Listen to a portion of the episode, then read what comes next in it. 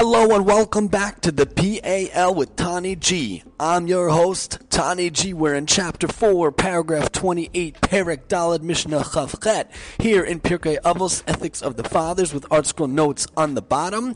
And thank you for joining us. Questions, comments, suggestions are always welcome at MaximumTEE at yahoo.com, especially if you want those business cards about this show and the other show, OT Talk with Mr. T. Rabbi Eli Rabbi Elazar Hakapar Omer, Rabbi Elazar Hakapar says, Hakina, jealousy, v'hataiva, lust, v'hakavod, and honor, motzin es adam min ha'olam, remove a person from the world. The notes at the bottom say, jealousy, lust, and honor, these base instincts and appetites prevent a person from enjoying life. And how true this is. In this Mishnah, in this paragraph, you're talking about three of the biggest traits and the biggest drives in a person that is a constant fight and a constant battle throughout his entire life or her entire life. A person is created to work on himself, to work on his traits, and to better himself. But every single day, we've mentioned this before, the Yetzer Hara, the evil inclination, wages war with the person and starts up every single day. So even if you had a good day Monday, he'll fight you Tuesday. Even if you had a good day Tuesday,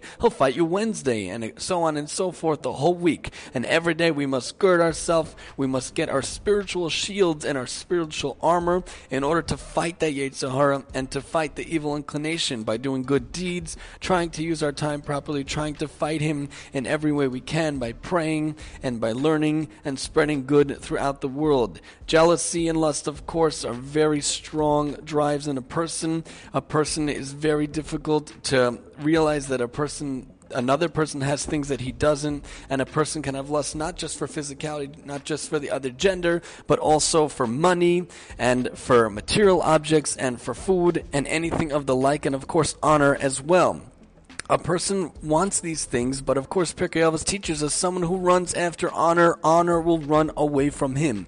But somebody who's humble, like Moshe Rabbeinu, Moses the great teacher, was the most humble on earth, but he was the closest to God on earth. And he was described simply as Eved Hashem, the highest honor, a servant of God, because God puts us on this world in order to work on ourselves and to serve him and to make the world a better place. So what better description to be a servant of God by following this thing? So a person has to realize using Pirkei Avos is a wonderful medium and a wonderful platform to f- fight these things. Lust we could combat by thinking, where are we? Where are we going? Where do we come from? And where are we now? We come from a drop. We come from a piece of DNA from the mother and the father, and God puts it together.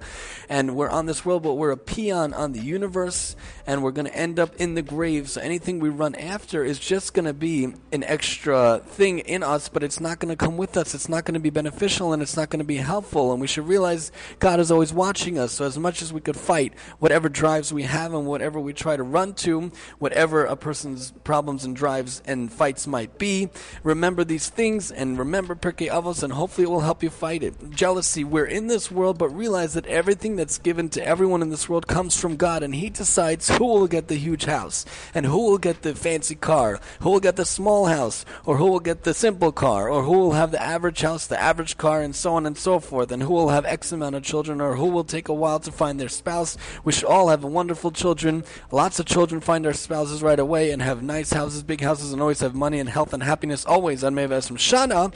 But God chooses everything. God decides everything that it goes to. So if a person had a bad sack of money, a bad sack of potatoes would be jealous of his bad sack of potatoes. So how could you be jealous of someone else's life when that's not the life that's given to you? And social media kills us in this regard. We see people post, post pictures and post on Instagram and Pinterest and, and WhatsApp and Facebook and I don't even know all the platforms, but they post these perfect pictures of their food and their families and their vacations, but what about the fights that came before the food? What about the fights that came before the pictures? And what about the story behind the picture? We talked about yesterday, judging a book by its cover. You see the picture and you automatically get jealous, but you have to know what went into that picture. They took 72,000 pictures with their toddler and their baby before they focused and before they actually sat down to have a normal, nice picture. You think that one picture describes the entire vacation? What about the other six and a a half days when their kids were screaming and tantruming on the floor,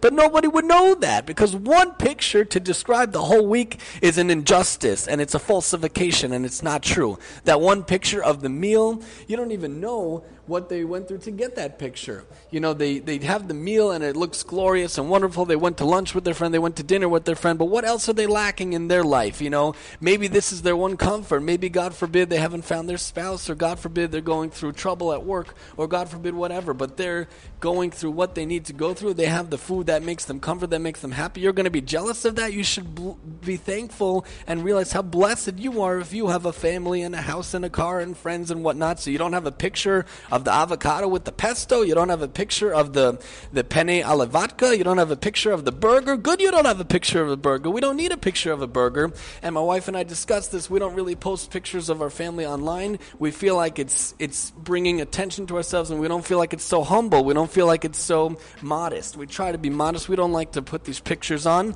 If you want to get to know pictures, ask us for us or just come see us in person because we're not going to post these things online, these online forums where you don't have any secrecy. It's good to have a private life, a secret life. It's good to be modest and it's good to be humble. So don't put things out there as well to make other people jealous and to make other people lust after things. Don't post pictures of yourself ramping around these neighborhoods or these places that's not good. Don't post pictures of, of crazy big meals to make people want to have that meal. Don't post pictures that will put people in, in places and, and ideas and, and places and the ability to be jealous or lustful or, or craving that honor. You can't put a stumbling block before another person. Lo sitein michshol before lifnei ivel. Lifnei ivel lo sitein michshol. Excuse me. Don't put a stumbling block in front of a person. Don't make a person have to stumble. Do your best to dress modestly and to speak modestly, to act modestly. You have to show realize that you're a prince and a princess of God, so you should dress that way and you should talk that way and you behave that way and don't invite evil, don't invite trouble when you're going out there. And that applies to everybody as well. Don't walk on a path where you know you're going to pass people that are not dressed well or that it doesn't smell kosher or it doesn't look kosher. Go the path that's par- that's proper. Avoid the jealousy, avoid the lust, avoid the honor. Seeking honor, you won't get it. You have to be humble and it'll come to you. And you have to figure out ways to deal with that jealousy and lust because God gives everything you need. Ezahu Ashir Hasameach bechalko. Who is happy, he was content with his life. Realize that God gave you exactly what you need, exactly when you need it, exactly how you need it. And do what you can in the best way you can to try to avoid all the drives and all the things you can. We can't change how people dress and act and speak, but we could do our best to try to influence them and try to minimize how we go about. So make sure you know where you're walking, where you're driving, what you're seeing, what you're doing, and make sure not to run after the honor. The honor will come to you if you do good in this world. Realize it will come to you. Otherwise, you'll be taken away from this world. We don't want that to happen. Join us next time as we do number 29, Mishnah paragraph 29 here in chapter 4, Perek Daled on the PAL with Tani G. I'm your host, Tani G.